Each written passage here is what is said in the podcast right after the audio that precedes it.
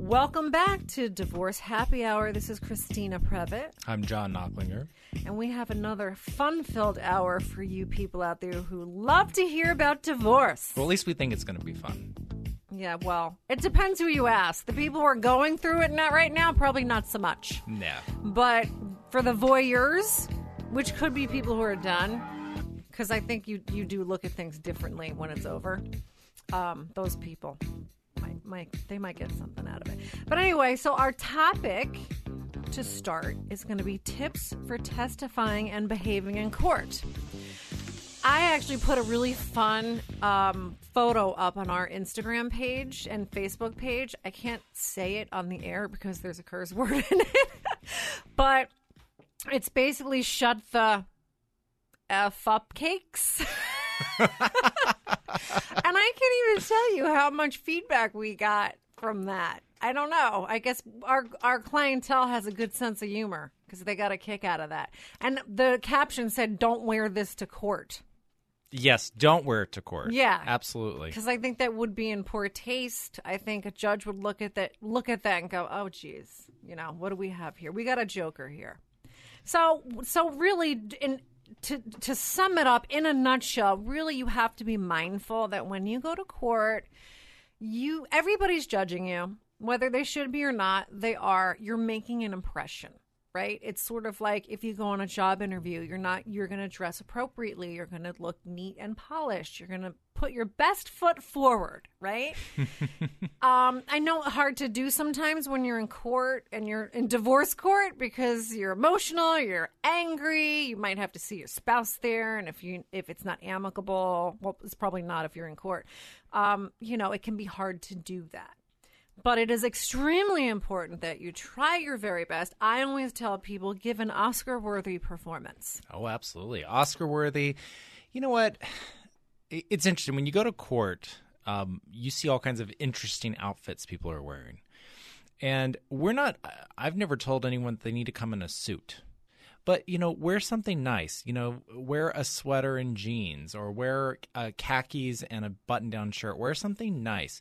Um, you need to present the image that you actually respect the court. I think that's what always what I tell people is the judge will find you are being disrespectful if you come into their courtroom looking like a mess, uh, because you know you have an attorney. People that don't have attorneys, judges see all kinds of things. But if you have an attorney, you come into the courtroom, they're going to expect first of all they're going to expect you to, you know, look a little bit more polished. And secondly, they're going to take one look at your attorney and be like, "What in the world is going on here?" If you come in looking like a hot mess, and a hot mess, let's be honest, sometimes Yeah, what's a hot mess? well, hot ma- like for during the during the summer, you don't come in in a tank top and flip flops. Yeah. In board shorts, which we see in the courthouse, but you Yeah. don't do that during the uh, you know during the winter. I I mean, I think what we were just talking about that shirt. Don't come in wearing something on your shirt that's offensive. Yeah, I agree. I I mean- mean, I think you should come showing the utmost respect Yeah. for the court because, again, you know, people are judging you. The probably the one person you should care what they think is the judge because that person is the one that's going to make decisions about your case. And I know we all like to think that people aren't supposed to be prejudiced or biased, but we're all human beings, and it happens. I mean, as hard as a judge may try not to. Um, you know, include some of their own personal sensitivities and things, we know that it happens. They're humans. They're humans. Exactly. But I, I will tell you on the flip side, um, there are situations where you want to dress down slightly, and here's what I'm talking about. Like, let's say you're, you know, you, uh, let's say you're a woman, and you know, you typically wear, you know, Prada, Gucci. You've got all these expensive bags, and you're coming in to court. You've got a female judge sitting in front of you, and you're proclaiming poverty and that you need all this money, and you come in dressed to the nines it's not going to present the right image. It's just No. not because that's human nature too. It's like, okay, you're telling me you're broke, you have no money, and I'm sitting here looking at your, you know, five thousand dollars worth of bags and clothes that you're wearing. It's absolutely true. That that is noticeable. We all notice that. I think I've even made comments myself as an attorney about the other party that shows up with the Louis bag and you know, hair all done and big long fingernails. All that stuff is expensive. Yeah.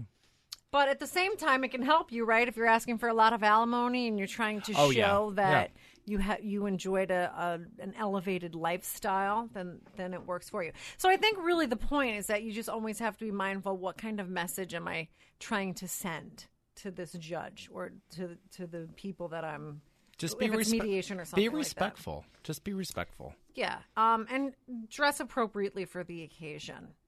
Um, but we have some other suggestions that are a little bit more specific. Um, so this is something that sometimes when you go to court, you will have to actually speak and you will have to address the court.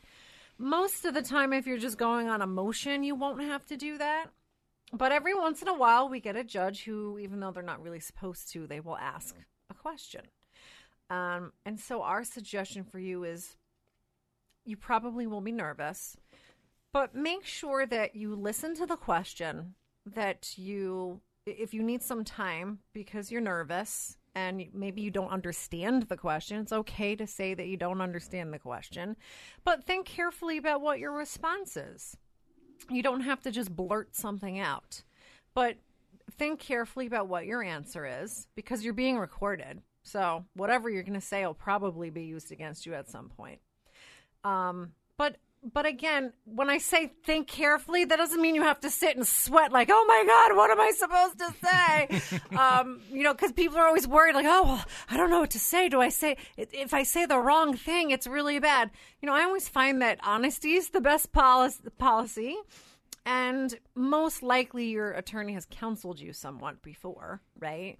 Do you have anything to add to that, John? Yeah, I mean, you you do need to think about uh, think about your answer before you answer the question. You need to listen very carefully, but you need to be careful not to just say "I don't remember," "I don't know" all the time. Yeah. Because if you start doing that, a judge is going to start thinking you have no credibility. Because if you're telling the truth, um, you know, like where did you know you took ten thousand dollars out of the bank account last year? Where did that money go? Well, I don't remember. You know, sometimes no one's going to believe you even if you honestly don't remember, no one's going to believe you. And quite frankly, by the time you get to the point where you're being asked questions, these are issues that have already come up in the case probably more than once. Yeah, I mean, I had a, I did a deposition once where the guy j- was intentionally just saying I don't know to everything. Every question was I don't know, and he just would have this look on his face of you know defiance, like you knew that he just wasn't going to answer any questions, and it really didn't help him. It just made him look like a total jerk.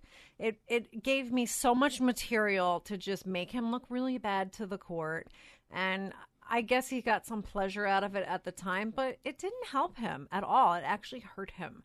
And I so I, if I had a client who did that, I would be very upset that they were doing that. You know, I, I tell clients all the time you need to answer the question as though your spouse's attorney has a piece of paper that contradicts what you're saying. So, or, uh, you, has a piece of paper that would contradict a lie. So, Yeah. always answer the truth, and you always assume that they're going to be able to call you out on a lie. Um, and if you do that, you're not going to go wrong. But then again, like you just said, tell the truth. I mean, tell the truth because you're entitled to what you're entitled to. Lying's not going to help you. And the second you lie and your spouse's attorney can call you out on that lie, the judge isn't going to believe another word you say. I always tell people you are not the good liar that you think you are. Okay. So if you're priding yourself on that, you're deluding yourself because 99.99% of everything is discoverable. So that means there's some sort of paper trail or some sort of evidence of it. And what you think maybe your spouse doesn't know, maybe they do know. And I always find that most of these lies are revealed at some point in time. So, and probably whatever you're lying about is kind of stupid anyway.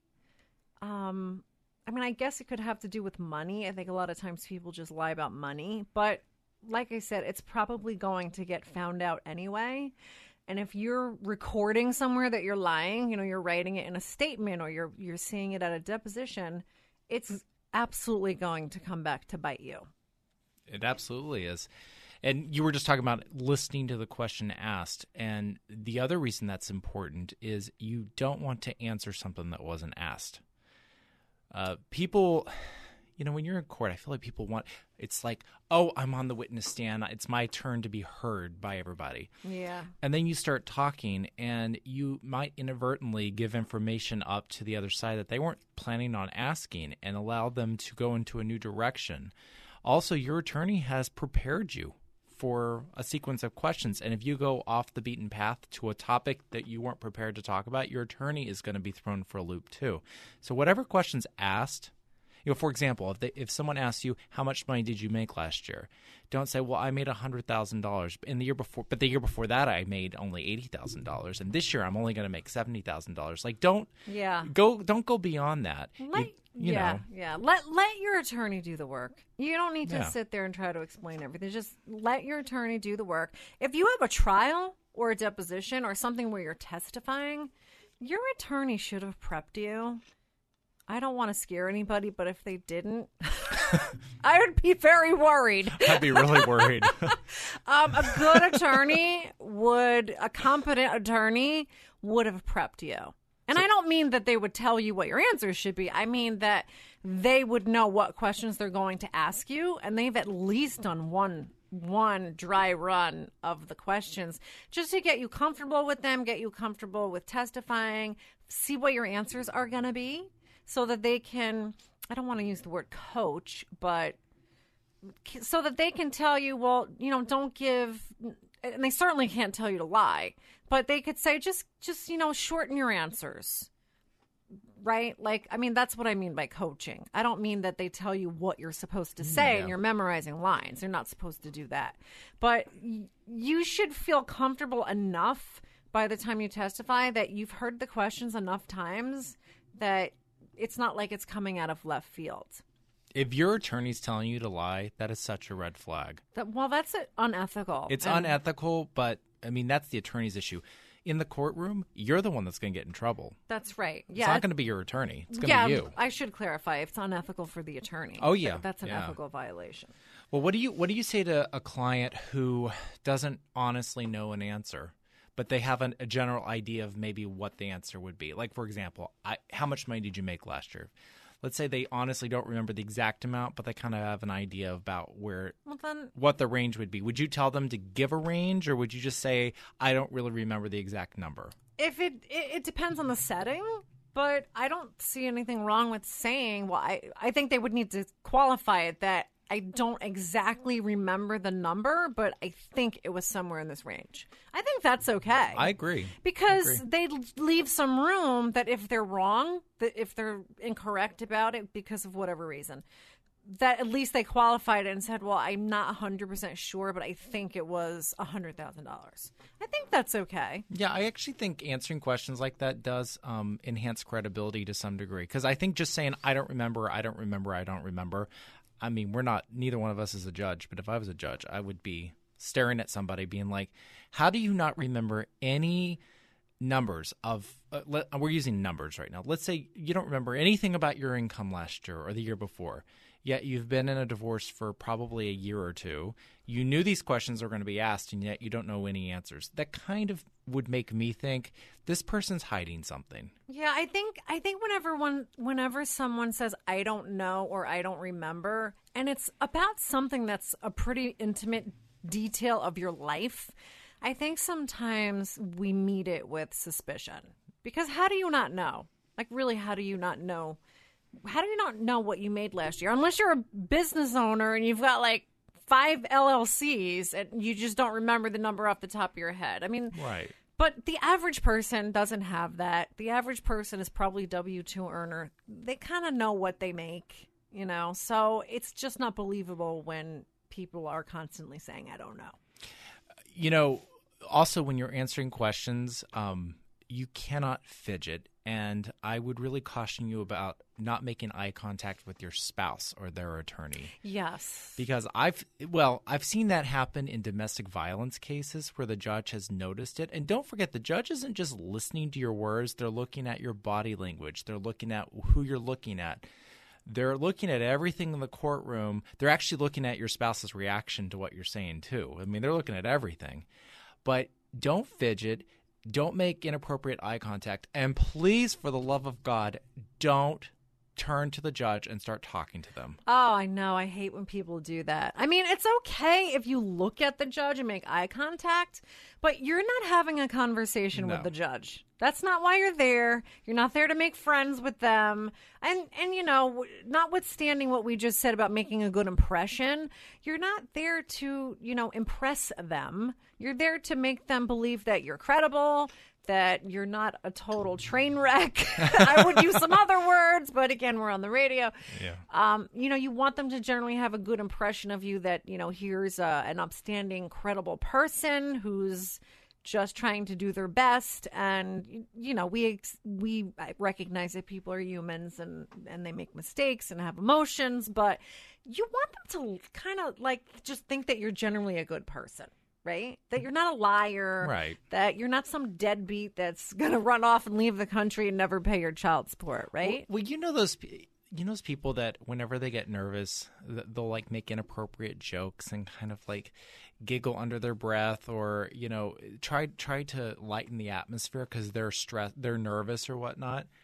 Um, you know, we have seen personally um, somebody on the stand, you know, sort of talk as a si- to the side uh, to the judge, and have the judge actually hold it against them because of the fact that it kind of made them seem like they were they were it, sort of inappropriately nervous about whatever was going on, and you don't know what the judge is going to perceive. So if you just stick to answer your your attorney's questions, if the judge asks you a direct question, it is totally appropriate to look at the judge and answer the question yeah. because a judge judges ask questions constantly, and that kind of takes people for a loop because I don't think a lot of attorneys tell their clients that the judge is going to ask you a lot of questions. But judges, they're there to get information, and if the attorney's not doing their job and asking the questions the judge thinks the attorney should be asking, they're going to ask the questions, and that you can look at the judge and answer the question, but then go right back to your attorney. Yeah, it's not necessarily that the attorney's not doing their job. true. Because I mean, I've had judges do that to Well, me. they do it all the time. Yeah. Um, sometimes, sometimes, let's face it, people. You might think this is the most ex- exciting thing in the world, but it's not. It's boring. Going to court is boring, and if you if you've been there, you know what I'm talking about. If you haven't, go. Just court is open, right? I mean, some judges close the doors, but they're really not supposed to do that. Go to court one day and go into a courtroom. It is boring. It is not like Law and Order. so they want to move it along. They they if you they've got an attorney who's, who's asking a lot of questions that they don't feel are particularly helpful or relevant for them. Sometimes they'll just cut them off and start asking their own questions. Right? I've seen it a million times. I have too. So, um, so I think we're we're kind of going off on a tangent a little bit here. um, I, I really want to give We do that a lot. information that's helpful for people who are listening, and not just us ranting and venting. Um, well, I, so I will. So something that's very helpful is when you're in the courtroom, you know, always be respectful to the judge. Uh, when you come in, we sort of probably should have talked about this before we started testifying, but when you come into the courtroom and the judge comes into the courtroom, you stand. Whenever the judge addresses you, say your yes, Your Honor, no, Your Honor. Use those really, uh, those really uh, sort of terms that really denote that you understand the respect that the courtroom is entitled to. Be polite to the opposing counsel. Like when they're asking you questions, don't get all nasty with them. They're gonna. Their their whole point is to get you upset. yes, they want to say they want to be able to say with their eyes, "Look, see, he's an a hole." Yeah. or you know she's difficult she's an a-hole they they want to they want to bring that out in you don't let them No, don't. i've seen them. it happen so many times i remember one time i had this case where the guy really was he was an a-hole and i was trying to tell the court about all these terrible things he had done and what a terrible person he was. And of course he was denying all of it. But then something was said that really irked him. He stood up in the courtroom, flipped out, like just started screaming and carrying on, and like kicked his chair and stormed out of the courtroom. You're kidding. It was great. I obviously it wasn't my client, but I was like, "See, I told you." I mean, oh that, my that never happens, but but that is such a great example. Like, don't do that. don't do that because it was such great material for me to say, see, see what I'm talking about? So that's what you don't want to do. Well, I was going to say also when you're sitting at counsel, when you're sitting at the table with your attorney in the courtroom, don't be pulling on your attorney's shirt, Oh, I that. constantly lean over and saying things. And the thing that's most common is, that's a lie. That's not true. That's a lie. That's not true. I, I see that all, all the time. And it's not even relevant. Usually, whatever the lie is, it's not important. It's not important whether you put ketchup on your hot dog or your mu- mustard on your hot dog. Like, that's not true. I never did that. it's irrelevant, okay? Let's let it go. Because the judge has a short attention span, right? Very short. There's a certain amount of time that you get to, to get your stuff out there, and you want to make sure the judge hears what's really important and not the stupid stuff. The other thing that I've tried to explain to people, and this is true, um, well, I guess largely in court, if the judge is talking or my adversary is talking, I need to listen to them. And I can't do that if you are tugging on my, my sleeve and having a conversation with me. So what did what did the adversary just say that I missed because you were busy talking about something that really wasn't important? So what I do is I'll actually tell them before I'm putting a notepad in front of you. If you Yeah. feel the need to relay a message to me, you can write it down. Um, and that's what I do because it's very frustrating and stressful for me when I'm trying to pay attention to what I have to do, and and they want to sit there and engage me in conversation. Oh, it's not just annoying to you. It's the judge is going to be staring at that. Yeah, the judge sees it. And They're they- not blind. They They're see not it. blind. You know, uh, thoughts just entered my head. I don't want to forget to say it. Not only do you need to be respectful to the judge and to the other attorney in the room, but the judge's staff. I cannot tell you if you're rude to the court clerk, that's the person that's going to sit next to a judge and, and, and handle the recording of what's going on in the courtroom. If you're rude to them, guess who's going to find out about that the second they have an opportunity to tell the judge? oh, they will. They will. Um, and e even when they're not in the room, you don't know who's around. You don't know who's might hear you or see you doing something stupid and just happen to be going back in chambers and say, "Oh my god, I hate judge. I just saw so and so out there. You won't believe it." You don't want them to hear that. And I have to say this applies to your family members too because I'll never forget one time I was in court on a motion and uh, the issues are relevant, but what was interesting is that this gentleman's family was in the back of the courtroom. There was like four of them. He brought like his whole family. They were like jumping up and down, literally like cheering when the judge would say something that he liked. And then kind of just just being intrusive. Oh, my You know, like really making a spectacle of themselves. I didn't know this was going on because it was behind me. I ended up going in chambers for something, and the judge made a comment about it. He was like, "Well, I saw this whole your you know your client's whole posse back there," and it it was a parenting time dispute, and I'm sure that that made an impression on him because I I do think one of the is- issues was that he was he was sort of controlling the parenting time and and being intrusive on the wife's parenting time. And I think the judge got the impression that he probably was, just based upon what he saw the family doing. Like the whole family was there, and and it So- was a bad situation. so the family helped, you know, really hurt this guy. I, mean, they he, they did. I think the judge did not have a, a good impression of him because of the whole thing. what is your opinion about family members coming to court at all? I really don't think they should be there. I agree. I just don't think they should be there. And I, you know, I think often people's family members interfere. I, I don't think they help. There are some occasions they help, but I think more often than not, they're not helping because you have to remember that this is your divorce. It's not someone else's, it's yours. And it's for you to decide what settlement you want, what you can live with, what you just want to, you know, compromise on, what you don't want to compromise on. It doesn't have anything to do with anyone else. You have to live with it. And it really doesn't matter what anybody else thinks. So I find that often you get the family member who, again, they have no skin in the game. You know, maybe they're helping you pay for it, but most of the time they're not. They're just there. And then they're the ones that are going to say, oh, I wouldn't settle for that. I wouldn't do that. I would make her do this and that and the other thing. But meanwhile, are they paying for it? Are they the one that has to get up every day and live this? Are they the ones that have to go to court and take time off work and just go through the emotional turmoil of the whole experience? They don't have to do that. So it's really easy for them to say, oh, I wouldn't agree to that. I would just keep going. Not to mention the, the money. I couldn't So- agree more. I could not agree more. I when you're in the courthouse too, um, it's kind of like what you were talking about in the courtroom. Why the, you're trying to listen to what's going on, and you've got a client tugging on you. On the flip side, when you're in the courthouse, you're trying to get some kind of resolution of something when you're there. Maybe it's the whole case, maybe it's a finite issue.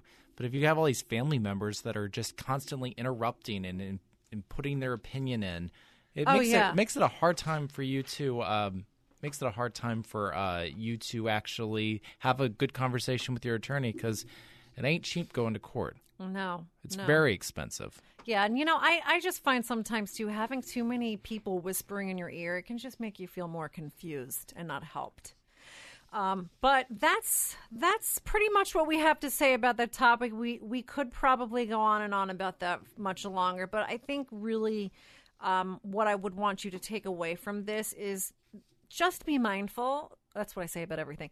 Just be mindful that uh, you know you're going to court to make a good impression, and that you want to come across um, as an upstanding, incredible person, and try your, your very hardest to give an Oscar-worthy performance and not demonstrate a lot of extreme emotion. Um, that's that's really largely what I would want you to take away. I agree. Okay. So, our next topic is coping with divorce.